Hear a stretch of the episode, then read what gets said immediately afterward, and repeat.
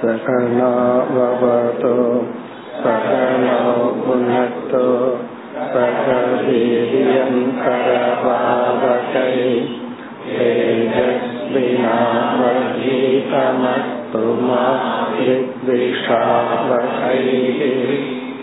ஓம் சாந்தி சாந்தி சாந்தி. 32வது ஸ்லோகம். க ஆட்ய கோ தரித்ரோ வாம்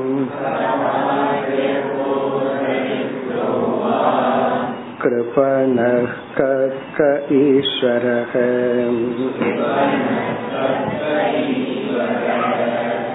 ஏதான் பிரஷ்னான் மம ப்ரூஹி.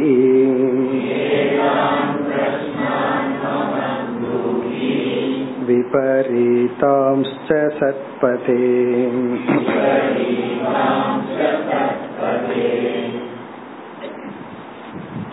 இந்த அத்தியாயத்தில் முதல் கட்டமான கேள்வி பதிலுக்கு பிறகு மீண்டும் உத்தவர் கேள்வியை கேட்கின்றார்.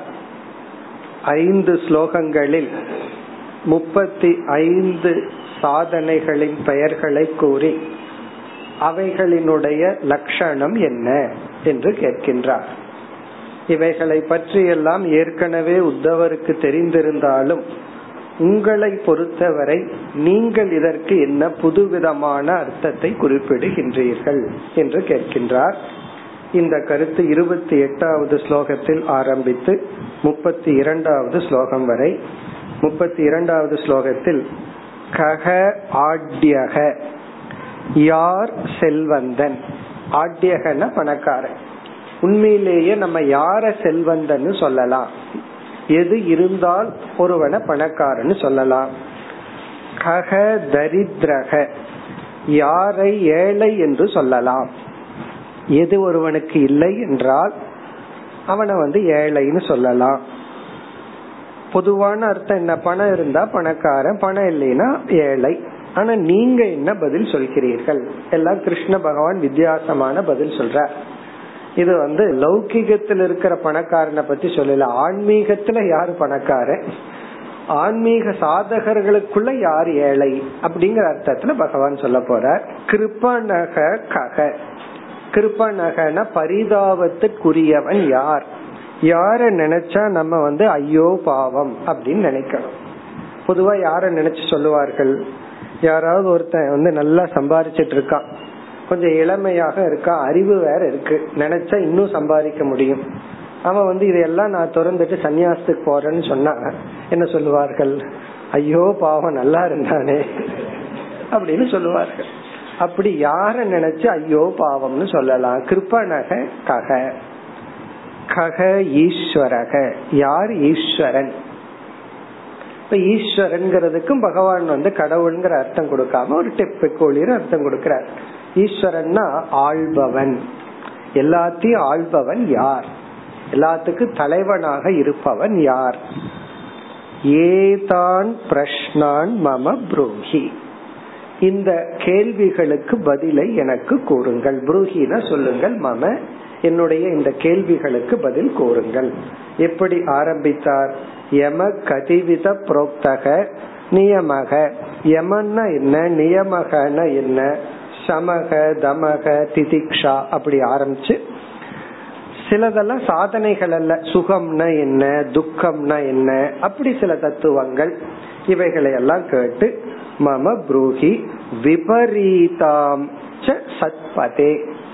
சத்பதி என்று பகவானை அழைக்கின்றார். சத்பதேனா நல்லவர்களுக்கு தலைவராக இருப்பவர்கள், சத்புருஷானாம் பதிகி, சத்புருஷர்களுக்கு தலைவனாக தர்ம ரக்ஷகராக இருக்கின்ற இறைவா. விபரீதான் என்றால் இதற்கு தலைகீழாம எனக்கு சொல்லுங்க. இப்ப உங்களிடத்துல எது சுகம்னு கேட்டான்னா இவரே எது துக்கம்னு கேட்டுட்டார். எது சுகம்னு கேள்வி கேட்டா அதுக்கு தலைகீழான பதில் எது துக்கம்னா என்ன அதையும் சொல்லணும். பணக்காரன் யார் ஏழை யாருன்னு இவரே தலைகீழா கேட்டுட்டார். இப்ப இந்திரிய கட்டுப்பாடு அப்படின்னா என்ன, இந்திரிய கட்டுப்பாடு இல்லை என்றால் என்ன, இதையும் சேர்ந்து எனக்கு சொல்லுங்கள். அதாவது இந்த சொற்களுக்கான உங்களுக்குரிய லட்சணத்தை எனக்கு கூறுங்கள். இத நம்ம ஏற்கனவே பார்த்தோம். இனி பகவான் சில சொற்களுக்கு சாஸ்திரத்துல பேசப்படுகின்ற அர்த்தத்தையே சொல்ல போறார், சில சொற்களுக்கு அவராக ஒரு அர்த்தத்தை கொடுக்க போறார். அவராக கொடுக்கிற அர்த்தத்தை நம்ம பிரகரணார்த்தம் அப்படின்னு பார்த்தோம். அதாவது வாட்சியார்த்தம் அப்படின்னு சொன்னா ஒரு சொல்ல கேட்ட உடனே மனசுல என்ன அறிவு ஏற்படுதோ அது வாட்சியார்த்தம். இந்த வாட்சியார்த்தமே இரண்டு விதம். ஒன்று ரூடி, ரூடினா அது பரம்பரையா இருக்கு. இனி ஒண்ணு இலக்கணப்படி வரும், அந்த இலக்கணத்தினுடைய அர்த்தத்துல அந்த பொருள் கிடைக்கும். லட்சியார்த்தம் அது மூன்று வகையா எல்லாம் நம்ம படிச்சிருக்கோம். இப்படி பல விதமான அர்த்தம் இருக்கு. வெங்கியார்த்தம்னு ஒரு அர்த்தம் நம்ம பார்த்திருக்கோம். இதெல்லாம் தத்துவமசி விசாரத்துல. அதுக்கு நம்ம பார்த்த எக்ஸாம்பிள் என்ன, அம்மாவுக்கும் பிள்ளைக்கும் குழந்தைக்கும் அக்ரிமெண்ட் 6 மணி வரைக்கும் விளையாடலாம் அப்படின்னு. அம்மா சத்தம் போடுற மணி 6 ஆச்சுன்னு குழந்தைய பார்த்து, அந்த குழந்தைக்கு என்ன அறிவை கம்யூனிகேட் பண்றா, டைம் சொல்லல, விளையாடியது போதும். அப்ப இந்த அர்த்தம் என்னன்னா அவங்க ரெண்டு பேர்த்துக்குள்ள தனிப்பட்ட அர்த்தம். அப்படி ஒரு சொல்லுக்கு அந்தந்த சூழ்நிலைக்கு இடத்துக்கு தகுந்த மாதிரி எல்லாம் சில அர்த்தம் இருக்கு. இப்ப அவன் தண்ணி போட்டிருக்கான்னு என்ன அர்த்தம் அவன் எல்லாத்துக்கும் தெரியும். அப்ப அந்த சமுதாயத்துல அந்த வார்த்தைக்கு அந்த எக்ஸ்பிரஷனுக்கு என்ன அர்த்தம்னு இருக்கு. அதே போல சில சாதனைகள் சில இடத்துல சில விதத்தில் பொருள்படுத்தப்படும். அப்படி பகவான் செய்யறார். அத நம்ம இஷ்டத்துக்கு எடுத்துக்க கூடாது. இந்த இடத்துல பகவான் என்னென்ன பொருள் சொல்றார், இனி பகவான் என்ன செய்ய போறார், இதே ஆர்டர்ல பதில் சொல்றார். பகவானுடைய நல்ல மெமரிய குறிக்கிறது. 35 வரிசையா கேட்டிருக்கார், பகவான் மாற்றாம அதே ஆர்டர்ல இனி பதில் சொல்ல போறார். அதுதான் இனிமேல் வருகின்ற இந்த அத்தியாயம். அடுத்த 33வது ஸ்லோகம். அஹிம்சா சத்யமஸ்தேயம்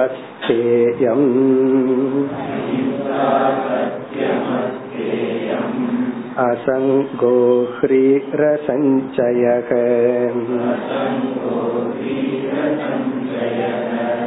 ஆஸ்திக்யம் ப்ரஹ்மச்சர்யம் ச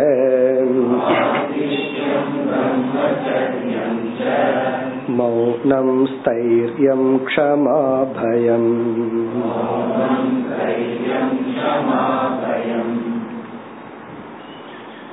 இந்த ஸ்லோகத்திலிருந்து பகவான் பதிலை ஆரம்பிக்கின்றார். முதல் கேள்வி யமக கதி விதக. யமக என்ற சாதனையில் எவ்வளவு சாதனைகள் அடங்குகின்றன? அவருடைய கேள்வியிலேயே யமகனா என்ன அர்த்தம்னு கேட்கல, யமகங்கிறதுக்குள்ள என்னென்ன சாதனைகள் அடங்கி இருக்குன்னு கேக்குறார். இதுல இருந்து என்ன தெரியுதுன்னா அவர் யோக சூத்திரம் எல்லாம் படிச்சிருக்கார் உத்தவர். அவருக்கு தெரியுது பதஞ்சலி தன்னுடைய யோக சூத்திரத்துல யமகங்கிறதுக்கு கீழே ஒரு 5 சாதனைய பேசியிருக்கார். ஆனா நீங்க எதெல்லாம் எவ்வளவு சொல்ல போறீங்க அதுதான் கேள்வி. அதனால பகவான் என்ன செய்கின்றார், இந்த முதல் ஸ்லோகத்துல யமகங்கிற சாதனையில 12 சாதனைகளை கூறுகின்றார். 5+7 ஒரு 7 இவர் சேர்த்திக்கிறார். பதஞ்சலி சொன்ன அந்த 5ஐயும் சொல்றார், அதோடு வேறு ஒரு 7 சாதனைகளையும் சேர்த்து யமகங்கிற தலைப்புல பகவான் இங்கு குறிப்பிடுகின்றார்.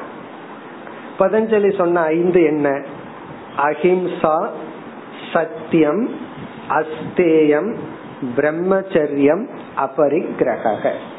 இதுதான் பதஞ்சலி சொன்ன இந்த 5. இந்த 5 உள்ள வருது. பிறகு ஒரு 7 சாதனைய சேர்த்து இது 12 நான் யமகன்னு சொல்றேன். இப்ப யமகங்கிறதுல பதஞ்சலியினுடைய கருத்துப்படி அந்த 5ம் செய்யக்கூடியதா கிடையாது, தவிர்க்க கூடியது 5. இப்ப அஹிம்சா அப்படின்னு அத முதல்ல சொல்ற. இது இங்கேயும் பகவான் அப்படித்தான் ஆரம்பிக்கின்றார், அஹிம்சை அப்படின்னு ஆரம்பிக்கிறார். இப்ப யமகங்கிறதுல முக்கியத்துவம் இத செய்கிறத விட தவிர்க்க வேண்டும். நியமகங்கிற இடத்துலதான் பாசிட்டிவா செய்ய வேண்டியது. இப்படி பகவான் இங்க 12. அதே போல நியமகங்கிறது பதஞ்சலி 5 சொல்லியிருக்கார். அடுத்த ஸ்லோகத்துல பகவான் அங்கும் 12 சொல்ல போறார். அதற்கு பிறகு ஒவ்வொரு சாதனையினுடைய லட்சணத்தை சுருக்கமா பகவான் சொல்ல போறார். இப்ப நம்ம எல்லாம் இதுல பார்த்திருக்கிற 35 சாதனைகள்ல ஏற்கனவே பல இடங்கள்ல திரும்ப திரும்ப பார்த்திருக்கோம். கீதையில 13வது அத்தியாயம், பிறகு தெய்வாசுர சம்பத், இது போன்ற பல இடங்கள்ல பார்த்திருக்கிறோம். அதனால நம்ம இந்த இடத்துல ரொம்ப விளக்கமா பார்க்க வேண்டாம், சுருக்கமா பார்ப்போம். ஒரு முறை ஒரு கிரிக்கெட் மேட்ச பார்த்துட்டோம் அப்படின்னா அதே மேட்ச திருப்பி போடும்போது என்ன பண்ணுவான், ஹைலைட் மட்டும் போடுவான், ஹைலைட் தான் வரும். அப்படின்னா என்ன, 4, 6 அவுட் ஆகிறது, அதை தான் காட்டுவாங்க. அதே போல நம்ம என்ன பண்ண போறோம், இந்த 35 வேல்யூனுடைய ஹைலைட்ட பார்க்கணும். அது ஒவ்வொரு வேல்யூவா போய் எலாபரேட்டா நம்ம பார்க்கணுங்கிற அவசியம் இல்லை, ஏன்னா பல முறை பார்த்துட்டோம். அதனால இப்ப நம்ம பார்க்க போறது ஹைலைட், அந்த வேல்யூனுடைய லட்சணம், அது சம்பந்தமான சில கருத்துக்கள் உங்களுக்கு ஞாபகப்படுத்திக்கிறதுக்கு, அவ்வளவுதான். ஒரு ரிமைண்டர் போல, பெருசா எக்ஸ்பிளனேஷன் பார்க்கணுங்கிற அவசியம் இல்லை. காரணம், நீங்க எல்லாம் அட்வான்ஸ்டு ஸ்டூடெண்ட்ஸ், ஏற்கனவே இதெல்லாம் பார்த்தாச்சு. ஏன்னா ஏற்கனவே பார்த்த மேட்ச ஃபுல்லா பார்த்தா போர் அடிச்சிருமல்ல, ஹைலைட்ட பார்த்தா தான் இன்ட்ரெஸ்டா இருக்கும். அப்படி நம்ம பார்க்க போறோம். இனி ஒவ்வொன்றா எடுத்துக்கொள்வோம். ஒவ்வொரு வேல்யூனுடைய சிம்பிள் டெபினேஷன், அதை பற்றி ஒரு சில கருத்துக்கள், அப்படி நம்ம பார்த்துட்டு போவோம். முதல்ல அஹிம்சா. இந்த அஹிம்சை அப்படிங்கறது சாஸ்திரத்துல அஹிம்சா பரமோ தர்மகன்னு சொல்லி, பஞ்ச மகாவிரதம் சொல்லி 5 பெரிய விரதங்கள்ல முதல்ல நிக்கிறது அஹிம்சைங்கிற விரதம். அதனாலதான் ஒருத்தன் எடுத்துக்கொள்ளக்கூடிய ஹையஸ்ட் சாதனை என்ன, பெரிய விரதம் என்ன அப்படின்னு சொன்னா அது அஹிம்சா அப்படின்னு சொல்லி சொல்றான். இப்ப பீஷ்மருக்கு பீஷ்மரின்னு பேர் வந்ததுக்கு காரணமே பிரம்மச்சரியம்ங்கிற ஒரு பெரிய சாதனையை எடுத்துட்டார். அதனாலதான் பீஷ்மக, பெரிய சாதனையை எடுத்துக்கொண்டவர், பெரிய தவத்தை மேற்கொண்டவர். அதே போல அதுல எல்லாத்துலயும் மேக்சிமம் பெரிய தவமா இருக்கிறது அஹிம்சை. அதனாலதான் இந்த அஹிம்சா அப்படிங்கிற ஒன்றை நம்ம பின்பற்றணும் என்றால் நமக்கு மற்ற பல பண்புகள் நம்ம இடத்துல இருந்தாகணும். வேற எந்த வேல்யூ எனக்கு வேண்டாம், அஹிம்சைய மட்டும் நான் பின்பற்றேன்னு ஒருத்தர் சொல்றாருன்னு வச்சுக்கோமே, அது அவர்னால முடியாது. இந்த அஹிம்சைன்னு ஒருத்தனை பின்பற்றணும்னா அவனுக்கு கோபம் இருக்க கூடாது, பொறாமை இருக்க கூடாது, வாக் தபஸ் இருக்கணும், இந்திரிய கட்டுப்பாடு இருக்கணும். எவ்வளவோ கட்டுப்பாடு இருந்தா தான் நம்ம இந்த அஹிம்சைய பின்பற்ற முடியும். அப்படி இல்லை என்றால் நம்ம எவ்வளவுதான் முயற்சி பண்ணாலும் நம்மால ஹிம்சப்படுத்தாம இருக்க முடியாது. ஒன்னா மற்றவங்கள பண்ணுவோம், யாரும் கிடைக்கலையா நம்மையே நம்ம ஹிம்சப்படுத்திட்டு இருப்போம், யாரையோ ஒருத்தரை ஹிம்சப்படுத்திட்டு இருப்போம், நம்மையும் மற்றவர்களையும் ஹிம்சப்படுத்திட்டு இருப்போம். காரணம் என்னன்னா அவ்வளவு கடினமானது. அப்போ இவ்வளவு கடினமான தவத்தை எதுக்கு ஆரம்பத்தை சொல்லணும்னு ஒரு சந்தேகம் வரலாம். யமகங்களை எடுத்த உடனே எது அஹிம்சைன்னு சொல்லணும்னு ஒரு சந்தேகம் வரலாம். கடினமான தவத்தை கடைசியில தானே சொல்லி இருக்கணும். ஏன் பதஞ்சலி ஆரம்பத்திலேயே சொல்லி இருக்கார் அப்படின்னா, ஆரம்பத்துல இருக்கிறவர்கள் அந்த அவேர்னஸ் உள்ள பதிய வைக்கணும். நான் மற்றவர்களை துயரப்படுத்தாமல் வாழ வேண்டும் அப்படிங்கிற ஒரு திங்கிங், ஒரு எண்ணத்தை உள்ள பதிய வச்சா போதும் ஆரம்பத்தில் இருப்பவர்களுக்கு. அந்த எண்ணமே என்ன பண்ணும்னா மற்ற சில பண்புகளை எல்லாம் கொடுத்துரும். மற்றவங்களை நான் துயரப்படுத்த கூடாதுங்கிற எண்ணத்துல நான் வாழ ஆரம்பிச்சேன்னா உடனே என்ன பண்ணுவேன், நான் எது வழியா மற்றவங்களை துயரப்படுத்திட்டு இருக்கிறேன்னு நானே யோசிப்பேன். அப்படி யோசிச்சா சின்ன குழந்தையில கையில காலில 4 பேர் அடிச்சிட்டு இருப்போம். ஆனா ஒரு வயதுக்கு மேல நாம நாக்கு மூலமா தான் மத்தவங்களை துயரப்படுத்திட்டு இருக்கோம். அப்ப நம்முடைய வாக்கு தான், பேச்சு தான் மற்றவர்களை துயரப்படுத்தும் ஒரு கருவியா இருக்கு. இப்ப உடனே நம்ம என்ன பண்ண ஆரம்பிச்சிருவோம், பேச்சை கட்டுப்படுத்த ஆரம்பிச்சிருவோம். என்னுடைய வார்த்தை தான் மற்றவங்களை துன்பப்படுத்திட்டு இருக்கு. அதாவது எந்த எக்ஸ்டென்ஷன்ல வாழ்ந்துட்டு இருக்கிறோம்னா நம்ம துயரப்படுத்துறோம்னு தெரியாமையே துயரப்படுத்திட்டு இருக்கோம். அவங்க சொல்லணும் இந்த வார்த்தை என்ன ஹர்ட் பண்ணது, சொன்னாலும் இல்லையே நீ தான் ஹர்ட் ஆகிக்கிற, நான் இப்படித்தானே சொன்னேன்னு சொல்லிட்டு இருக்கோம். அந்த அளவுக்கு ஒரு இன்சென்சிட்டிவா யூஸ் பண்ணிட்டு இருக்கோம். அப்பதான் ஒரு அவேர்னஸ் வரும், ஓகே நம்ம வாக்க கட்டுப்படுத்தணும், சிந்தனைய கட்டுப்படுத்தணும், சில உணர்வுகள் பொறாமை கோபம் இதையெல்லாம் கட்டுப்படுத்தணுங்கிற மற்ற சாதனைகளை எல்லாம் பின்பற்ற முடியும். அதனால அஹிம்சையை நம்ம ஆரம்பத்துல 100% ஃபாலோ பண்ணணுங்கிறது இல்லை. ஏன்னா நம்மளால 100% அஹிம்சையை பின்பற்ற முடியும்னா பதஞ்சலி 8 படியை சொல்ல வேண்டிய அவசியமே கிடையாது. ஒரே ஒண்ணு அஹிம்சைன்னு சொல்லிட்டு முடிச்சிருப்பார். அதுக்கப்புறம் அவ்வளவு சொல்றார் அப்படின்னா நமக்கு எத்தனையோ பக்குவம் தேவைப்படுது. அஹிம்சைய ஆரம்ப காலத்துல முயற்சி பண்ணணும், அந்த எண்ணம் உள்ள இருந்தா போதும். காரணம், ரொம்ப பேர்த்துக்கு பாசிட்டிவா அவனை துயரப்படுத்தணும், அவனை பழி வாங்கணும், ஹர்ட் பண்ணணும் அப்படிங்கிற எண்ணம் பாசிட்டிவா இருக்கு. அப்ப அஹிம்சை அப்படின்னா மனதுல விரும்பி திட்டமிட்டு ஒருத்தனை துயரப்படுத்தணுங்கிற எண்ணத்தை வரவழைக்காமல் இருத்தல். சில பேர் திட்டம் போடுவாங்க, ஆழ்ந்து தியானம் பண்ணுவாங்க, என்ன வார்த்தை சொன்னா உள்ள போய் அவனுக்கு ஏறும், அவனுக்குங்கிற வார்த்தை என்ன அப்படின்னு சொல்லி ஒருத்தருக்கு உடல்ல ஏதாவது குறை இருந்தாவோ ஏதாவது அவங்களுடைய பலகீனம் இருந்தாவோ கரெக்டா அந்த வார்த்தையை பயன்படுத்தி அவர்களை துயரப்படுத்துற. அப்படி இங்க அஹிம்சை அப்படிங்கறது ஆரம்ப நிலையில் ஒரு சங்கல்ப ரூபமா இருந்தா போதும். என்ன சங்கல்பம்? நான் உடலாலும் சொல்லாலும் மனதாலும் மற்றவர்களை முடிந்தவரை துயரப்படுத்தாமல் வாழ வேண்டும். இந்த ஒரு சங்கல்பத்தை எடுத்துக்கிறதா அஹிம்சை. நாம ஹிம்சை பண்றதுக்கு நம்ம கிட்ட 3 இன்ஸ்ட்ருமெண்ட் இருக்கு, காயம், வாக், மனக. அதனாலதான் அஹிம்சைக்கு லட்சணம் சொல்லும் பொழுது காய வாக் மனோபிகி பரபீட வர்ஜனம். இது சங்கரர் அதிகமா சொல்ற லட்சணம். காயம்னா உடல், வாக்குனா சொல், மனதுனாலும் நம்ம மனதுல நல்ல ஒருமுகப்படுத்தி மற்றவர்கள் அழியணும்னு நினைச்சாலே அது அவங்கள பாதிப்பு கொடுக்குமா. நம்ம பெரிய தபஸ்வியா இருக்கணுங்கிறது இல்லை, அட்லீஸ்ட் இதுல தபஸ்வி ஆயிருவோம். நம்ம ஆழ்ந்த மனதுல ஒருத்தன் அவன் நல்லா இருக்க கூடாது, அவன் கஷ்டம் வரணும்னு நினைச்சாலும் கூட அது என்ன ரூபமா அவர்களை பாதிக்கும். அதனால எண்ணத்தாலும் சொல்லாலும் செயலாலும் மற்றவர்களை துயரப்படுத்த கூடாதுங்கிற ஒரு அவேர்னஸ் உள்ள கொடுக்கறமே, அதுதான் ஆரம்பத்துல அஹிம்சை.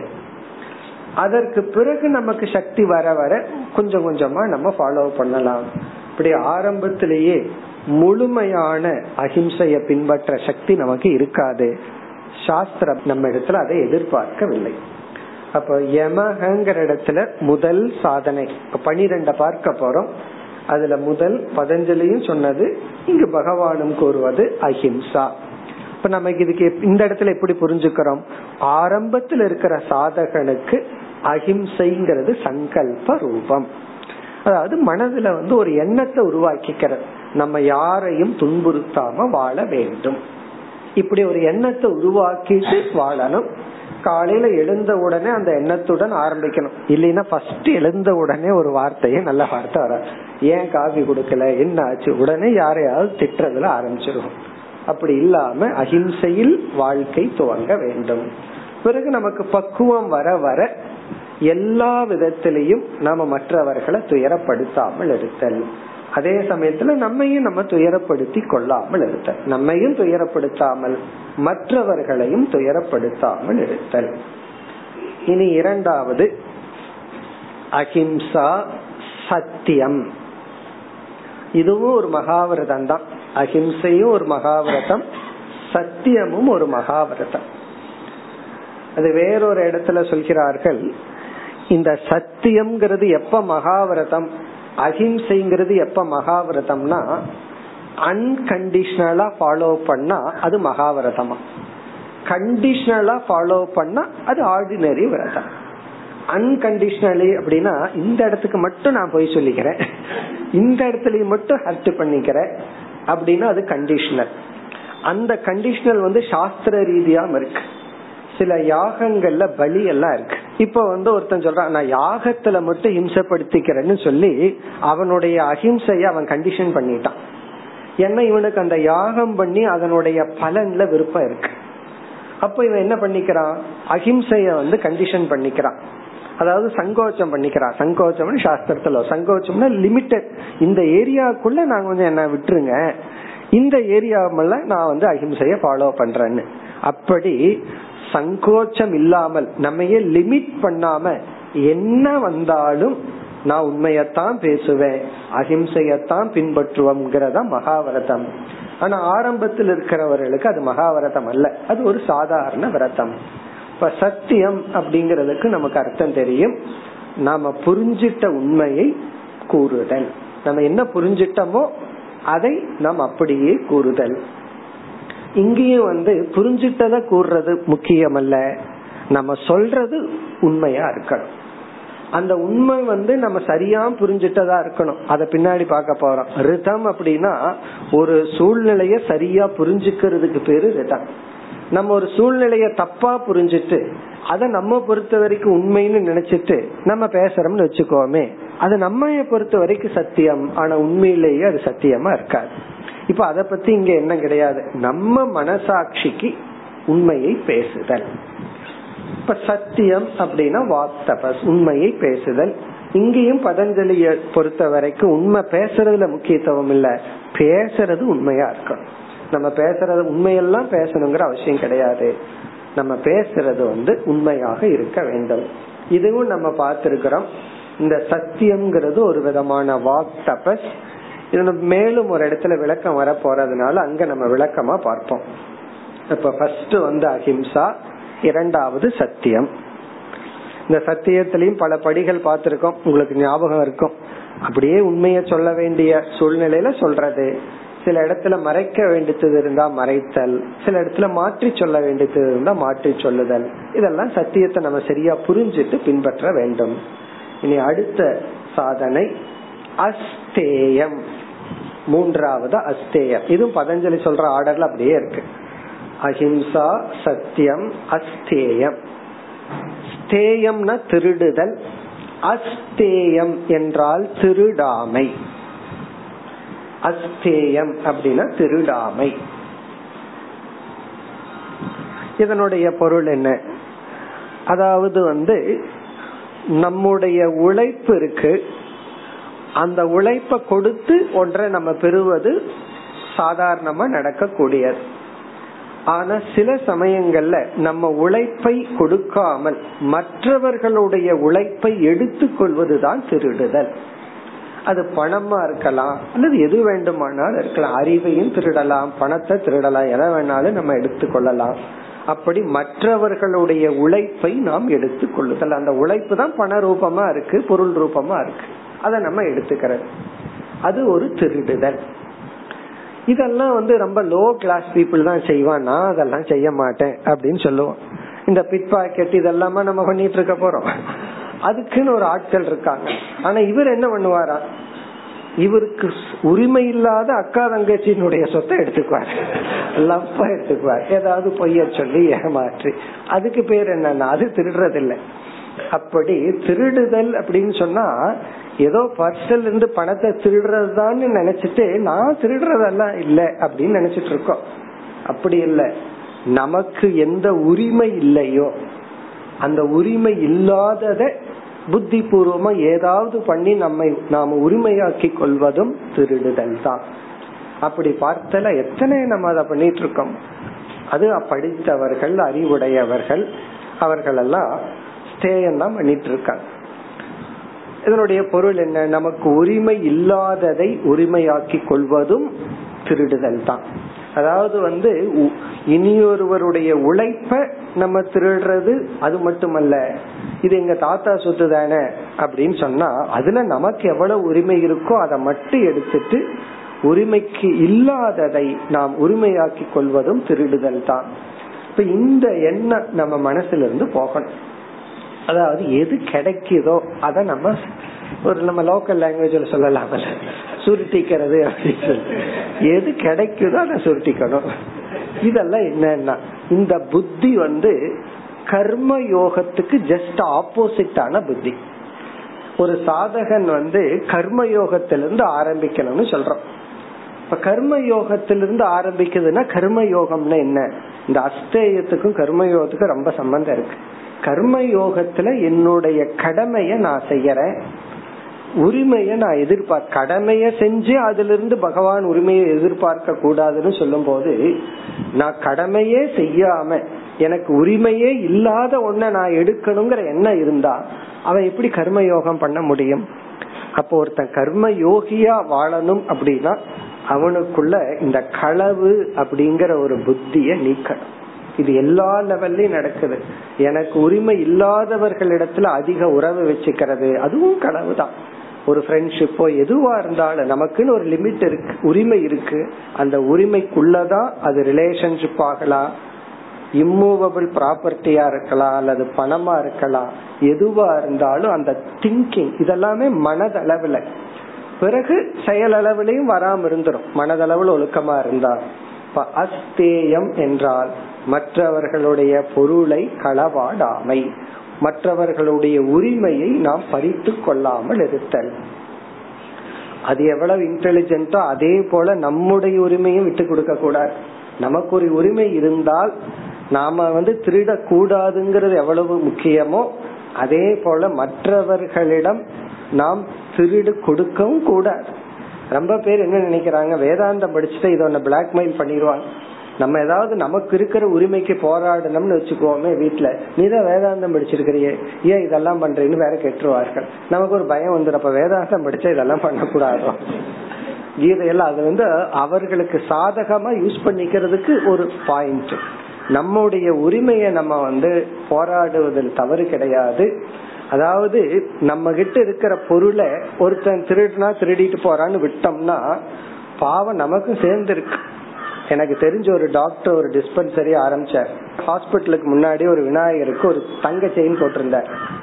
ஒரு நர்ஸ் ஒரு அம்மா அதை திருடிட்டு போயிடுச்சு, கண்டுபிடிச்சிட்டார். அதுக்கு அந்த டாக்டர் சொன்னார், தப்பு என்னுடையதுதான், நான் தான் திருடுற டெண்டன்சிய கொடுத்தேன். அப்பாவை ஏழையா படிச்சுட்டு வர்ற ஒருத்தி, அவளுக்கு நான் போட்டு வச்சது தப்பு தான், நான் தான் திருட்ட தூண்டி விட்டேன் அப்படின்னு சொல்லி அவன் மேல எந்த ஆக்ஷன் எடுக்கல. அவர்கிட்ட போய் மன்னிப்பு கேட்டேன். இது என்னன்னா நம்ம திருடுறதுக்கு அனுமதிச்சா அதுவும் தப்பு தான். ஆகவே நம்மளும் அறிவுபூர்வமா இருக்கணும், நாமளும் திருடக்கூடாது, நம்மிடத்திலும் யாரையும் திருட அனுமதிக்க கூடாது. நம்ம வேதாந்தம் படிச்சு எல்லாம் அனுமதிக்கலாம், யாரு வேணாலும் நம்ம கிட்ட அட்வான்டேஜ் எடுத்துக்கலாங்கிற அர்த்தமும் கிடையாது. இப்ப அஸ்தேயம் அப்படிங்கறதுல ரெண்டு இருக்கு. நம்மளும் பொருள் அபகரிக்க வேண்டாம், நம்முடைய உரிமைகளையும் விட்டு கொடுக்க கூடாது.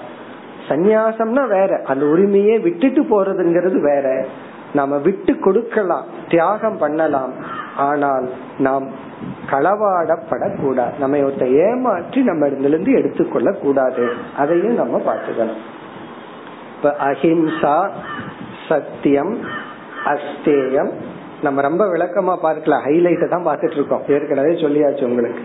ஒவ்வொரு வேல்யூனுடைய டீப்பா நம்ம பல இடத்துல பார்த்துட்டதுனால அதனோட அதை பற்றி சில கருத்துக்கள் அவ்வளவுதான். அடுத்தது அசங்கக, இது பகவான் சேர்த்தி கொண்டது. பதஞ்சலியை பொறுத்த வரைக்கும் அஹிம்சா, சத்தியம், அஸ்தேயம், இரண்டாவது வரியில பிரம்மச்சரியத்தை சொல்ல போற, அபரிக்கிரகம் இதே வரியில பகவான் சொல்ல போற. இனி பகவான் சேர்த்தி கொண்டது அசங்கக.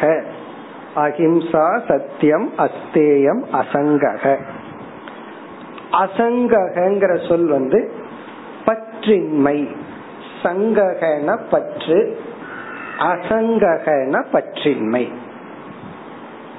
குறிப்பா இது மனிதர்களிடத்தில், இனி ஒரு மனிதர்களிடத்தில் பற்றின்மை சங்கக. அதாவது ஒரு ஜட பொருள் இடத்துல எனக்கு சங்கம் இருக்கு அப்படின்னு பொதுவா சொல்ல மாட்டோம். ஒரு மனிதன் இடத்துலதான் அசோசியேஷன், வேற ஒரு உறவுகள்ல தான் நமக்கு ஒரு பற்று வந்துடும். அசங்கக இதுவும் ஒரு முக்கியமான சாதனை. இதையும் நம்ம தப்பா புரிஞ்சுக்கிறதுக்கு ரொம்ப வாய்ப்பு இருக்கு. இந்த அசங்ககங்கிற வார்த்தைய மற்ற எந்த உறவினர்கள், குறிப்பா ரொம்ப க்ளோஸ் ரிலேஷன்ஷிப், இப்ப கணவன் மனைவி, மகன் தாய் தந்தை, அப்புறம் அக்கா தங்கச்சி, இப்படிப்பட்ட உறவினர்கள் இந்த க்ளோஸ் சர்க்கிள் ரவுண்ட் பண்ணி வச்சிருப்பாங்க பாருங்க. இந்த ஃபங்க்ஷனுக்கு க்ளோஸ் ஃபர்ஸ்ட் சர்க்கிள் சொல்லுவாங்கல்ல, அந்த ஃபர்ஸ்ட் சர்க்கிளை சொல்றோம். அவங்க இடத்துல நம்ம வச்சிருக்கிற ஒரு ரிலேஷன்ஷிப்ல அசங்ககன்னு சொன்னா என்ன நினைச்சுக்கிறோம் தப்பா, அவங்க இடத்துல நம்ம எந்த விதமான பாசமும் இருக்க கூடாது அப்படின்னு நினைச்சுக்கிறோம். அதுவும் தப்பு. இந்த பாசம்ங்கிறது அட்ட ஒரு பற்றுங்கிறது நமக்கு இருக்கத்தான் இருக்கணும். க்ளோஸ் சர்க்கிள்ல அடுத்த லெவல்ல இருக்கிறதுல தவறில்லை. இந்த இடத்துல அசங்கங்கிறது பாசமின்மைன்னு பொருள் எடுத்துக்கொள்ள கூடாது. கண்டிப்பா நமக்கு பாசம் இருக்கணும், ஒரு அன்பு இருக்கணும், அதெல்லாம் இருக்கணும் தான். பிறகு இங்க என்ன சொல்றோம், அது ஒரு லிமிட்டை தாண்டி போக கூடாது, அதனுடைய வரையறைய தாண்டி விடக் கூடாது. அதுதான் இங்க அசங்கக. இப்ப அசங்ககன்னா பற்று பாசம் பந்தமாக மாறிவிடக் கூடாது, அது நம்ம கற்ற மாதிரி மாறிவிடக் கூடாது. அப்படி நம்ம புரிஞ்சுக்கணும். நம்ம நான் அசங்கனா இருக்கேன். சில பேர் மத்தவங்களை கோபப்படுத்துறதுக்கு அப்படி சொல்றது, நான் வேதாந்தம் படிச்சுட்டு அசங்கமா இருக்கேன்னு சொல்றேன். இவர் அசங்கமா இருந்தா அதை சொல்ல மாட்டேன், அப்படி மத்தவங்களை இரிட்டேட் பண்றதுக்காக நம்ம இந்த வார்த்தை யூஸ் பண்றோம். அப்படி பயன்படுத்த கூடாது. நமக்கு அன்பு இருக்கணும், பாசம் இருக்கணும், எல்லாமே தேவைதான். பிறகு என்ன அசங்கக அப்படின்னா, ஒரு பற்று ஒருத்தர் மேல ரொம்ப க்ளோஸா இருக்கிறவர்கள், ரொம்ப க்ளோஸ் ரிலேஷனோட ஒரு லெவலுக்கு மேல போகும்போது அது என்ன ஆகும்னா ஒரு பொசசிவா மாறிடும், டிபெண்டன்ஸா மாறிடும். அவர்களுடைய இருப்பு அவர்களுடைய ரிலேஷன்ஷிப்புக்கு நம்ம எரியாமல் அடிமையாகி விடும். அந்த அடிமைத்தனம், டிபெண்டன்ஸ் வரக்கூடாது, பொசசிவ்னஸ் வரக்கூடாது. அப்படி அந்த பொசசிவ்னஸ்னா அவங்கள நம்ம மட்டும்தான் பயன்படுத்தணும். அப்படி ஆயிடுதுன்னா என்ன ஆச்சு, அவர்கள் அவர்கள் மட்டும் அல்ல.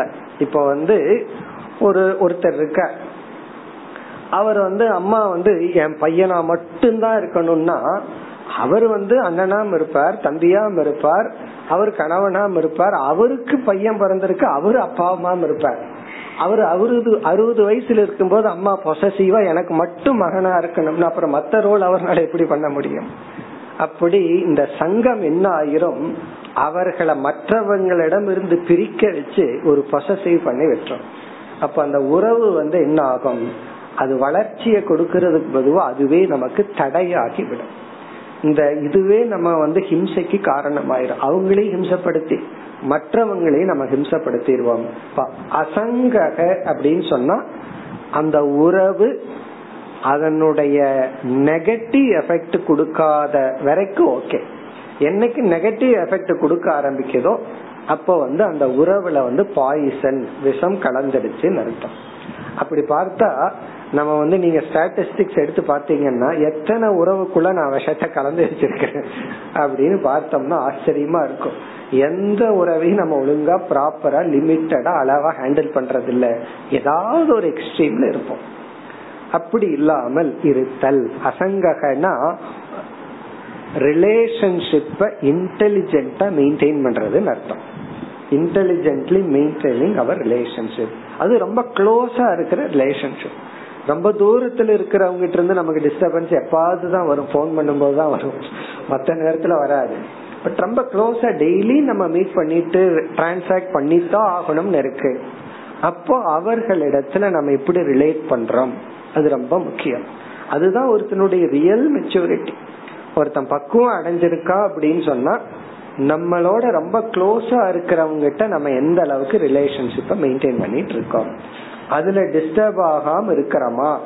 அப்படி இருந்துட்டோம் அப்படின்னா அசங்கத்துவம் வந்தாச்சு. இதுல ரொம்ப விஷயங்கள் இருக்கு விசாரம் பண்றதுக்கு, அங்கங்க நம்ம பண்ணுவோம். காரணம் என்னன்னா மனுஷனுக்கு இருக்கிற ப்ராப்ளமே ரிலேஷன்ஷிப் தான். மிருகத்துக்கு இருக்கு, ஆனா கொஞ்சமா இருக்கு. முன்ன ரொம்ப இல்லைன்னு நினைச்சோம், இப்ப இந்த மிருகத்தினுடைய பிஹேவியரை பார்க்கும்போது அதுக்கும் கொஞ்சம் இருக்கு, அதுக்குன்னு ஒரு டெரிட்டரி இருக்கு, அதுக்கு ஒரு ரிஜெக்ஷன் இருக்கு. பட் மனுஷனை காட்டிலும் கொஞ்சம் குறைவா இருக்கு, நமக்கு தான் அதிகமா இருக்கு. ஆகவே உறவுகளினால் நம்மைய பாதிக்காம பாத்துக்கிறதா அசங்கக. இப்படி நம்ம பார்த்துட்டோம் அப்படின்னா 90% ஆஃப் டிஸ்டர்பன்ஸ் நமக்கு இருக்காது. மைண்ட் பார்த்தா தொந்தரவுக்கு வழியே இல்லையேன்னு தோணும், டிஸ்டர்பன்ஸ் ஆகிறதுக்கு சான்ஸே இல்லையேன்னு தோணும். ரிலேஷன்ஷிப்பை ஒழுங்கா மெயின்டைன் பண்ணிட்டு, அதுவும் க்ளோஸ் ரிலேஷன்ஷிப். அந்த க்ளோஸ் என்னங்கிறது நீங்களே முடிவு பண்ணிக்கலாம். நம்ம சுத்தி யாரெல்லாம் இருக்காங்களோ, ரொம்ப க்ளோஸா இருக்காங்களோ அவர்களிடம் நாம் எந்த விதத்திலையும் அவங்களையும் நம்ம கண்ட்ரோல் பண்ணக்கூடாது, நாமளும் கண்ட்ரோல் ஆயிடக்கூடாது. இந்த ரிலேஷன்ஷிப்னுடைய பெரிய அதர் ராங் எஃபெக்ட் என்னன்னா இந்த ரெண்டும் கண்ட்ரோல் பண்றது, கண்ட்ரோல் பண்ணப்படுதல். நம்மளும் யாராலையும் கண்ட்ரோல் ஆகிடக்கூடாது, நாமளும் யாரையும் கண்ட்ரோல் பண்ண கூடாது. இதத்தான் தயானந்த சாமி அழகா சொல்லுவார், to the extent you give freedom to others, to that extent you are free. அப்படி நீ மற்றவங்களுக்கு எவ்வளவு சுதந்திரம் கொடுக்கின்றாயோ அந்த அளவுக்கு நீ சுதந்திரத்தை அடைகின்றாய். ரிலேஷன்ஷிப்னாவே ஃப்ரீடத்தை கொடுத்து ஃப்ரீடம் வாங்குறது. ஆனா இப்படி இல்ல, இப்ப எல்லாம் எப்படி போடிட்டு இருக்கு, நான் உன்ன எங்க மடக்கலாம், நீ என்ன எங்க மடக்கலாம், அப்படி போயிட்டு இருக்கு. அப்படி இல்லாமல் இருத்தல், அது அசங்கக. இனி அடுத்தது ஹீஹி, அஹிம்சா சத்தியம் அஸ்தேயம் அசங்கக. அடுத்தது ஹ்ரீஹி. ஹ்ரீஹிங்கிறதுக்கு இந்த இடத்துல அர்த்தம் கர்வமின்மை. கர்வமின்மை, கர்வப்படாமல் இருத்தல். ஹ்ரீஹிங்கிறதுக்கு பொதுவா வெட்கப்படுதல் அப்படின்னு ஒரு அர்த்தம் இருக்கு. அதான் டிக்ஷனரி படி வெட்கப்படுதல். ஆனா வெட்கப்படுதல்ங்கிறது இந்த இடத்துல அர்த்தம் கிடையாது. இந்த இடத்துல அர்த்தம் கர்வமின்மை, அமானித்துவம். சொன்ன உடனே உங்களுக்கு ஞாபகம் வந்துரும் அமானித்துவம். முதல்ல பகவான் அப்படித்தான் ஆரம்பிக்கிறார், அமானித்துவம் அதம்பித்துவம்னு. இப்ப கர்வப்படாமல் இருத்தல். வெட்கப்படுதல் அப்படின்னு சொன்னா என்ன அர்த்தம்னா, நமக்கு இதெல்லாம் என்ன இடத்துல இருக்கு அப்படின்னு சொல்லி நம்மையே நம்ம உயர்வாக நினைத்து கொள்ளுதல். அப்படி நினைத்து கொள்ளாமல் பணிவுடன் அடக்கத்துடன் இருத்தல். இப்ப ஹ்ரீஹிங்கிறதுக்கு நம்ம அடக்கம், பணிவு, கர்வமின்மை அப்படி சொல்லலாம். இந்த பணிவுங்கிறதெல்லாம் பாசிட்டிவா வரும், அது சிஷ்யனுடைய லட்சணமா நம்ம பார்ப்போம். இப்ப இந்த இடத்துல கர்வமின்மை. இந்த கர்வமின்மைன்னா என்ன அர்த்தம், அதாவது இந்த கர்வம் அப்படிங்கறதே ஒரு அகங்காரம், நான் இனியொரு அகங்காரத்தை ஒப்பிட்டு உருவாவதுதான் கர்வம். ஒரு ஈகோ இனியொரு ஈகோவோட கம்பேர் பண்றதுனால வர்றதுதான் கர்வம். வேற ஆளே இல்லைன்னு வச்சுக்கோமே, காட்டுல போய் தனியா இருக்கிறோம், கர்வம் வந்துருமா? பயம்தான் வரும், புலி சிங்கத்தை நினைச்சு. கர்வம் எல்லாம் வராது. அப்ப கர்வம் எப்ப வரும் என்றால், மற்ற ஈகோவை பார்த்து அவனிடத்துல இல்லாத பணம் எங்கிட்ட இருக்கு, அவனிடத்துல இல்லாத ஸ்கில் எங்கிட்ட இருக்கு, திறமை என்னிடத்துல இருக்கு, அப்போ அவனை காட்டிலும் நான் உயர்ந்தவன். நம்மிடத்துல எத்தனையோ இல்லாம இருக்கு, அதை நம்ம பார்க்க மாட்டோம். மற்றவனிடத்துல அது எங்கேயோ இருக்கிறவனை பார்த்தல, இதுவும் நம்ம சுத்தி இருக்கிறவங்கள தான், நம்மளுடைய ரேஞ்சுக்குள்ளதான். அதாவது ஒரு பிச்சைக்காரன் இனியொரு பிச்சைக்காரனை பார்த்துதான் பிராமப்படுவான், துக்கப்படுவான். பெரிய கோடீஸ்வரனை பார்த்து துக்கப்பட மாட்டான். அதனாலதான் ஒருத்தர் சொன்னார், ஒரு ரெண்டு பிச்சைக்காரனை வர வச்சு ஒருத்தனை சந்தோஷப்படுத்தி ஒருத்தனை துக்கப்படுத்தணும்னா என்ன பண்ணணும்னா, ஒருத்தனை துக்கப்படுத்தணும்னா அவனுக்கு முதல்ல 10 ரூபாய்க்கு கொடுக்கணும், இனியொருத்தனுக்கு 100 ரூபாய்க்கு கொடுக்கணும். பக்கத்தில் இருக்கிற பிச்சைக்காரனுக்கு 100 ரூபாய்க்கு கொடுத்தோம்னா அவனுக்கு 90 மடங்கு துக்கம். அப்படி நம்ம மைண்ட் அப்படித்தான் பண்ணு, நம்ம சுத்தி ஒரு சர்க்கிளை வச்சுட்டு அவங்களுக்குள்ள நம்ம கம்பேர் பண்ணிட்டு நான் தான் பெரிய ஆள் அப்படின்னு சொல்லி ஒரு 9th படிச்சிருப்பேன், படிச்சுட்டு ஒரே கர்வம், வித்யா கர்வம். 9th படிச்சுட்டு பாத்திருக்கேன் அப்படி ஒருத்தர், நான் 9th படிச்சிருக்கேன்னு பெருமையா சொன்னார் ஒரு கிராமத்துல. என்ன சுத்தி இருக்கிறவங்க 2 3 அதை வச்சுட்டா இவருக்கு ஒரு கர்வம். என்ன வர்றவங்களுக்கு லெட்டர் போடுறது, இதெல்லாம் இவருக்கு அட்ரஸ் எழுதுறதுக்கெல்லாம் தெரியும், அட்ரஸ் படிச்சு சொல்றதுக்கு தெரியும். இப்படி நம்ம நம்மைய நாமளே ஒரு அல்பமான ஒரு சர்க்கிளை கிரியேட் பண்ணிட்டு இனி ஒரு ஈகோவோட நம்ம கம்பேர் பண்ணிட்டு கர்வப்பட்டு இருக்கிறோம். அப்படி கர்வப்படாமல் இருத்தல். இப்படி கர்வப்படக்கூடாதுன்னு சொன்னா இந்த கர்வத்தை எப்படி நீக்கிறது, அதுக்கு பல உபாயம் இருக்கு. நம்ம அமானித்துவத்துல பாத்திருக்கோம், ஒன்று நம்ம இடத்துல என்னென்ன சக்தி, திறமை, ஐஸ்வர்யம் இருக்கோ அதெல்லாம் ஈஸ்வரனுடையதுன்னு பாவிக்கணும். பகவான் நம்ம கிட்ட கொடுத்திருக்கார் அப்படின்னு அந்த அகங்காரத்தை மமகாரமா ஆக்கணும். என்னிடத்துல பகவான் கொடுத்திருக்கார் அப்படிங்கறது ஒரு ஆங்கிள். ரெண்டு விதத்துல கர்வத்தை நீக்கலாம். ஒன்று இதெல்லாம் ஐஸ்வர்யங்கள்லாம் ஈஸ்வரனை சார்ந்தது அப்படின்னு சொன்ன உடனே பகவான் கொடுத்ததுங்கறதுனால பணிவு வந்துடும், என்னுடையதுன்னா கர்வம் வந்துடும். இரண்டாவது அனித்தியத்துவம், இதெல்லாம் ஒரு கர்வத்துக்குரிய விஷயமே அல்ல. 9th படிச்சுட்டு கர்வப்பட்டா எப்படி இருக்கும், அவன் கொஞ்சம் யோசிச்சு பார்த்தான்னா இதுக்கா நம்ம போய் கர்வப்படணும்னு எனக்கு மேல படிச்சவன் எத்தனையோ பேர் இருக்கான்னு நினைச்சா பேசாம இருப்பான். அப்படி இதனுடைய நிலையாமையை பார்க்க வேண்டும். இதத்தான் சாதிசயம், நான் என்ன அடைஞ்சிருக்கிறேனோ இதற்கு மேல அடையிறது முடியும், இதற்கு மேல அடைந்தவர்களும் அடைந்து அடங்கி உள்ளார்கள், நம்ம ஏன் ஆடணும் அப்படின்னு சொல்லி புரிஞ்சுக்கணும். அப்படி ஒன்னா நிலையாமைய பார்த்து கர்வத்தை நீக்கணும், அல்லது அந்த ஐஸ்வர்யம் எல்லாம் ஈஸ்வரனுடைய விபூதி. அதுக்காக தான் பகவான் கீதையில 2 அத்தியாயத்தை வச்சிருந்தார். 10ஆவது அத்தியாயம் 11ஆவது அத்தியாயம் எதுக்குன்னா நம்ம கர்வத்தை நீக்கிறதுக்கு. எல்லாம் என்னுடையது என்னுடையதுன்னு பகவான் சொன்னார்.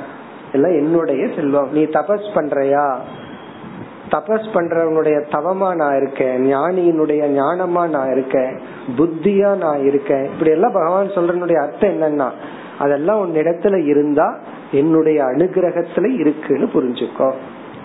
இப்ப ஹ்ரீஹி என்றால் கர்வமின்மை. அடுத்தது அசஞ்சயக. அசஞ்சயக இதத்தான் பதஞ்சலி அபரிக்கிரகம் அப்படின்னு சொல்லி உள்ளார். பதஞ்சலி சொன்ன அபரிக்கிரகத்தை தான் இங்கு பகவான் அசஞ்சயகங்கிற சொல்லல சொல்றார். சஞ்சயம் அப்படின்னு சொன்னா கலெக்டட், சேர்த்து வச்சது. அதனாலதான் சஞ்சித கர்ம அப்படின்னால நம்ம சொல்றோம். நம்ம ஏற்கனவே சேர்த்து வைக்கிறது பேரு சஞ்சயக. அசஞ்சயக அப்படின்னா தேவைக்கு மேல் உடைமைகளை சேர்த்து கொள்ளாமை. வாழ்க்கைக்கு எவ்வளவு தேவையோ அதை மட்டும் வச்சுட்டு அதற்கு மேல் சேர்த்து கொள்ளாமை அசஞ்சயக. அபரிக்கிரகம், பரிக்கிரகம்னாலும் உடைமைகள், நம்ம சுற்றி இருக்கிற உடைமைகள் பரிக்கிரகம். சஞ்சயகன கலெக்டட் திங்ஸ், நம்ம சேர்த்து வச்சது. அசஞ்சயகன தேவைக்கு மேல் நாம் சேர்த்தி கொள்ளாமை. இது ஒரு முக்கியமான வேல்யூ. காரணம், நம்ம எவ்வளவு சேர்த்தி வச்சாலும் வர வர அதுக்கு ஒரு லிமிட்டே கிடையாது, வேண்டான்னு சொல்ல முடியாது. அதுதான் பகவான் வச்சிருக்கிற சில ட்ரிக். ஒருத்தனை துக்கப்படுத்தணும்னு முடிவு பண்ணிட்டாருன்னா, முடிவு பண்ணிட்டு தான் பணத்தை கொடுப்பார். அப்ப என்ன பண்ணுவார், அதோட சேர்த்து எதையும் கொடுத்துருவார். வேண்டாம், வேணும் வேணும்ங்கிற எண்ணத்தையும் சேர்த்து கொடுத்து பணத்தை கொடுத்துருவார். அதாவது பகவான் எனக்கு பணத்தை கொடுத்துட்டே இருக்கணும் அப்படின்னு ஒருத்த வரம் கேட்கும் போது இனி உன்னை கேட்க மறந்துட்டான். அது வேணுங்கிற போதுங்கிற எண்ணத்தோட கொடுங்கிறது கேட்காம வேணும் வேணுங்கிற எண்ணத்தோடயே பகவான் கொடுத்துட்டு இருக்கார். அப்ப என்ன ஆகும்னா வாழ்க்கையில எதை அடைந்தாலும், அது ரிலேஷன்ஷிப்பா இருக்கலாம், நம்ம சுத்தி ஜன கூட்டங்களா இருக்கலாம், பதவியா இருக்கலாம், பணமா இருக்கலாம், ஏன் அறிவாங்கூட இருக்கலாம், போதுங்கிற என்ன வர இன்னும் அடைஞ்சிட்டே இருக்கலாம், இன்னும் அடைஞ்சிட்டே இருக்கலாம்ங்கிறதுக்கு ஸ்கோப் இருந்துட்டே இருக்கு. ஆகவே இந்த ஒரு அவேர்னஸ், எனக்கு தேவைக்கு மேல வேண்டாம் அப்படிங்கிற ஒரு புத்தி ரொம்ப ரொம்ப முக்கியம். அதுதான் அசஞ்சயக அல்லது அபரிக்கிரக. இந்த எண்ணம் இருந்துட்டாவே இதெல்லாம் நம்மைய பாதுகாக்கின்ற உணர்வுகள். இந்த வேல்யூஸ் எல்லாம் இருக்கே, இதெல்லாம் மற்றவங்களுக்கு உதவி செய்யுதோ இல்லையோ, நட்பண்புகளோட நல்ல குணத்தோட இருந்தா நாம 4 பேர்த்துக்கு நல்லது பண்ணுவோம்ங்கறதெல்லாம் செகண்டரி. முதல்ல இதெல்லாம் நம்ம இது பாதுகாக்கும், நமக்கு இது நன்மையை கொடுக்கும். நம்ம தேவைக்கு மேல வேண்டாங்கிற ஒரு அவேர்னஸ்ல இருந்தா போதும், அந்த எண்ணம் உள்ள வந்துட்டா போதும், நாமளே பல விஷயங்களை கழிச்சிருவோம். ஆனா ரொம்ப வந்துட்டாக்க ரொம்ப கஷ்டம். ஒருத்தர் என்னென்னலாம் வேண்டாம் வீட்டுக்குள்ளேயும் நினைச்சு பார்த்தாராம். அப்புறம் பார்த்தா வீடே வேண்டான்ட்டு வெளியே வந்துட்டு யோசிச்சு பார்த்தா அப்படித்தான். அதே போல ஒரு சாமிஜி அப்படித்தான் ரொம்ப படிச்சு முடிச்சுட்டார். வேண்டாத புஸ்தகத்தை எல்லாம் எடுத்து வச்சுட்டு வேணுங்கிறத மட்டும் எடுத்து வச்சுக்கலான்னு புஸ்தகத்தை செல்ஃபை திறந்து பார்த்தா அவருக்கு எல்லாமே வேண்டான்னு தோணிடுச்சு. அப்போ ஒரு கோணத்துல ஒரு அறிவு வந்துட்டா எல்லாமே வேண்டாம் தான். பட் நம்ம அந்த எக்ஸ்ட்ரீம்க்கு இப்ப போக வேண்டாம். இப்ப நம்ம எந்த எக்ஸ்ட்ரீம்ல வச்சுக்குவோம், சில லிஸ்ட் வச்சுக்குவோம், இதெல்லாம் எனக்கு வேணும் தான் அப்படின்னு ஒரு லிஸ்ட் வச்சுக்குவோம். வச்சுட்டு பிறகு இந்த ஸ்டாண்ட் பையே 10 இருக்கும். இது இது போயிட்டா இது போயிட்டா இது போயிட்டா அப்படி வச்சுக்காம அளவா ஸ்டாண்ட் பை வச்சுக்கோங்க. ஸ்டாண்ட் பைல என்ன, இந்த ரிசர்வ் எமர்ஜென்சிக்குன்னு, அது எமர்ஜென்சிக்கு ரொம்ப ஓவரா வச்சுக்காம அளவா வச்சுட்டா போதும். இதுவும் ஒரு அவேர்னஸ் தான், தேவைக்கு மேல நமக்கு வேண்டாம். இது கெட்டு போயிட்டா இது கெட்டு போயிட்டான்னு எத்தனை வாங்கி வைக்கிறது.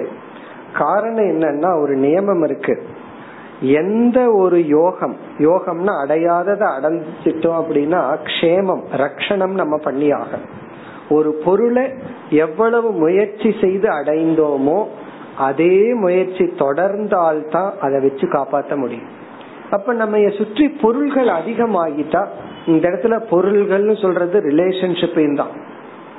ஒருத்தர் இந்த 10 பேர்த்தோட சேர்ந்து கெட் டுகெதரா 5 ஸ்டார் ஹோட்டல்ல போய் ஏதோ பண்ணிட்டு இருந்தாங்க, டீ குடிக்கிற மாதிரி ஏதாவது குடிச்சிட்டு வர்றேன்.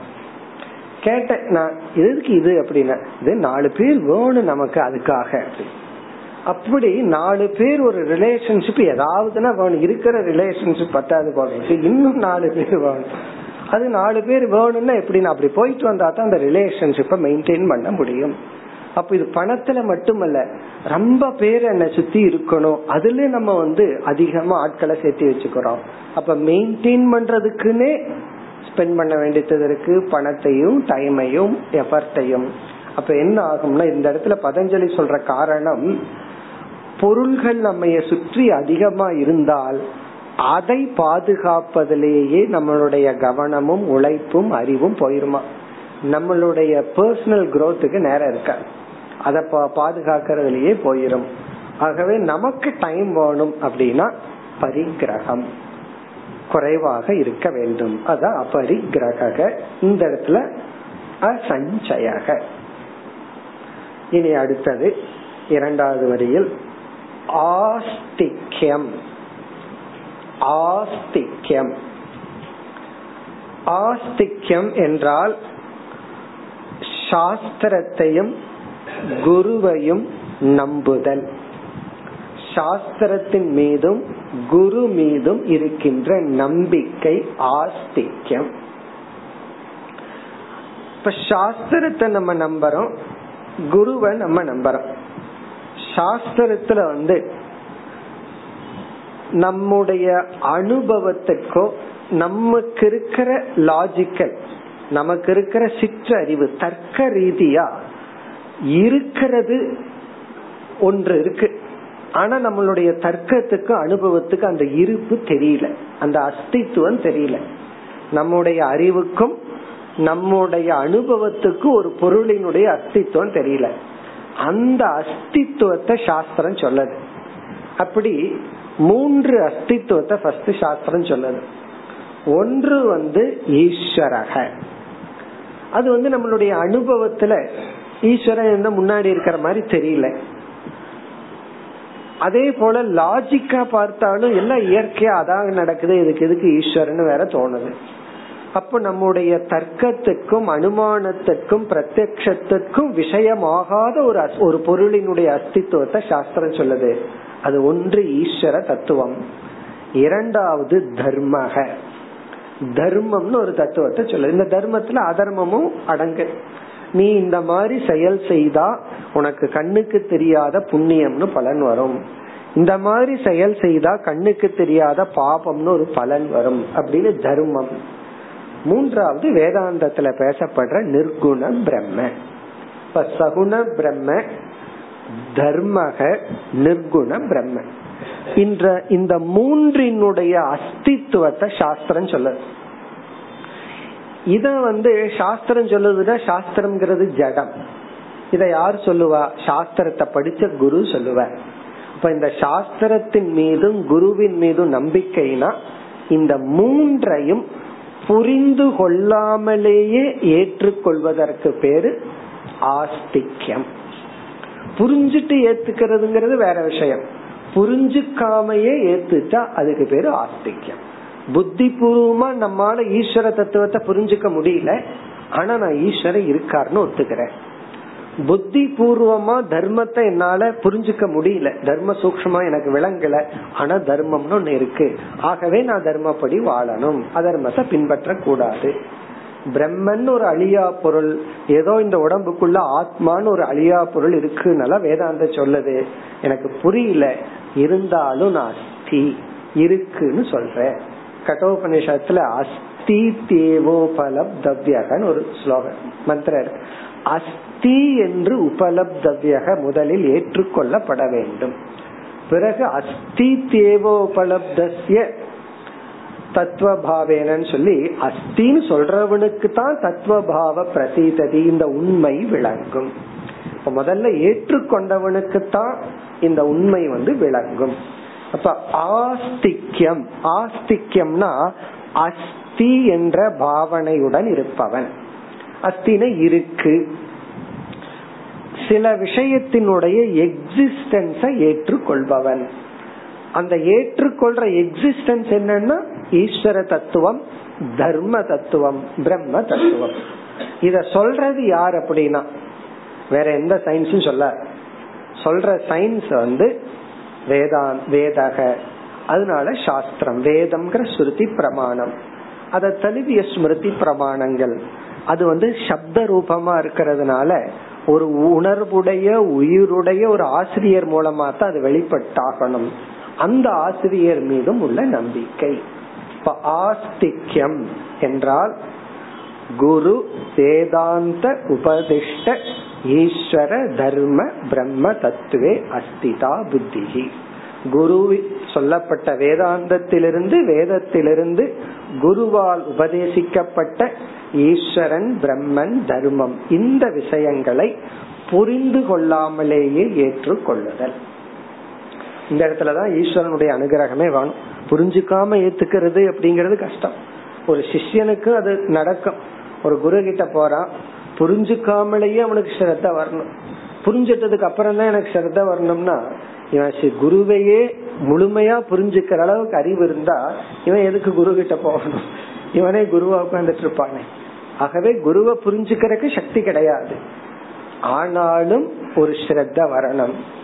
அப்போ ஒரு பயம் வரலாம். அப்ப தப்பான இடத்துல ஸ்ரத்த வந்துட்டா வாழ்க்கையே போயிருமே அப்படின்னா அந்த இடத்துலதான் புண்ணியம் பண்ணி இருந்தா நம்ம சாத்விகமான ஸ்ரத்த வச்சிருப்போம். நமக்கு ரஜோகுணம் இருக்க வரைக்கும் ராஜசமான குரு, ராஜசமான சாஸ்திரம். ஏன்னா சாஸ்திரமுமே தப்பான சாஸ்திரம் எல்லாம் இருக்கு. சாஸ்திரமே தாமசமான சாஸ்திரம் இருக்கு. புராணத்தையே அப்படி பிரிப்பார்கள். இந்த புராணம் தாமச புராணம், இந்த புராணம் ராஜச புராணம். ரொம்ப பேர்த்துக்கு கருட புராணம் படிக்கணும்னு தான் ஆசை. காரணம் என்னன்னா அது எப்படி பேய் ஓட்டுறதுன்னு இருக்குமா, அது எப்படி எல்லாம் டார்ச்சர் பண்ணணும் நல்லா இருக்கு அப்படின்னு சொல்லி அதெல்லாம் ராஜசமான புராணங்கள். சாத்விகமான புராணம்னா நம்ம படிக்கிற பாகவதம். இதெல்லாம் இத பாகவதத்தை சாத்விக புராணம்னு சொல்லுவாங்க. இந்த புராணமே பாகவத புராணம், சாத்விக புராணம். அப்படி நம்முடைய ஸ்ரத்தைக்கு அப்பாற்பட்ட நம்பிக்கைகள் எல்லாம் இருக்கும்.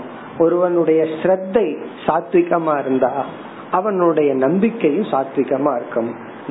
உண்மையிலேயே நம்பிக்கையில தான் நம்ம வாழ்ந்துட்டு இருக்கோம். நம்ம ஈஸ்வரன் குரு, ஈஸ்வரன் பிரம்மன் சொன்னாதான் பயமா இருக்கு. சாதாரண விஷயத்த நான் நம்பித்தான் நம்ம ரோட கிராஸ் பண்ணும்போது நம்பித்தானே கிராஸ் பண்றோம். ஒருத்தர்கிட்ட பணத்தை கொடுக்கும் போது நம்ம ஹோட்டல்ல போய் சாப்பிடுறோம், நம்பித்தானே கொடுக்கறான். பண பில்ல கொடுத்துட்டு போவான்னு நம்பித்தானே சாப்பாடு வாங்குறான். வாழ்க்கையே பார்த்தா நம்பிக்கையில தான் ஓடிட்டு இருக்கு. அது நமக்கு தெரியறது இல்ல. உடனே ஈஸ்வரன் சொன்னாதான் ஒரு பயம் வருது. லைஃப்ல பார்த்தா எல்லாமே ஒரு சீக்வன்ஸ் ஆஃப் ஃபெய்த்ல தான் போயிட்டு இருக்கு. ஆகவே ஆஸ்திக்யம். இப்ப கடவுள் இல்லை, தர்மம் இல்லை, அவனும் நம்பறான். அவனுக்குள்ளே ஒரு ஆஸ்திக்யம் இருக்கு. என்ன ஆஸ்திக்யம்? இதெல்லாம் இல்லை அப்படின்னு அவனுக்குள்ள இருக்கு. இதெல்லாம் இல்லைன்னு அவன் நம்பறான். பட் இது இருக்குன்னு நம்பினா அது ஆஸ்திக்யம். இனி அடுத்த சொல் பிரம்மச்சரியம். பிரம்மச்சரியம் இதுவும் பதஞ்சலி சொன்ன அந்த ஐந்துக்குள்ள வருது. அஹிம்சா, சத்தியம், அஸ்தேயம், பிரம்மச்சரியம், அபரிக்கிரகம். இந்த பிரம்மச்சரியம்ங்கிறதுக்கு இரண்டு பொருள். ஒன்று மாணவர்கள் பின்பற்றுகின்ற விரதங்கள். ஒரு ஸ்டூடெண்ட் பிரம்மச்சரிய ஆசிரமத்தில் இருப்பவர்கள் பின்பற்ற வேண்டிய நியமங்கள் எல்லாம் பிரம்மச்சரிய விரதம். குருவுக்கு சேவை பண்றது, எளிமையா இருக்கிறது, இந்திரிய கட்டுப்பாடுடன் இருத்தல். ஒரு ஸ்டூடெண்டா இருக்கும்போது இவன் பணம் சம்பாதிக்க கூடாது. இதெல்லாம் என்னன்னா பிரம்மச்சரிய விரதம். பிறகு இனி ஒரு பொருள் ஒழுக்கம். இது எல்லா ஆசிரமத்துக்கும் பொருந்தும். இப்ப பிரம்மச்சரிய விரதம் பிரம்மச்சாரிக்கு தானே பொருந்தும். இல்லறத்துல போயிட்டா ஸ்டூடெண்ட்டுக்கு இருக்கிற சில டிசிப்ளின்ஸ் அவனுக்கு பொருந்தாது, ஏன்னா தர்ம சாஸ்திரத்தெல்லாம் படிச்சு முடிச்சுட்டான். இனி ஒரு பொருள் ஒழுக்கம், லாயல், ஒருவருக்கொருவர் நம்பிக்கையுடன் இருத்தல்.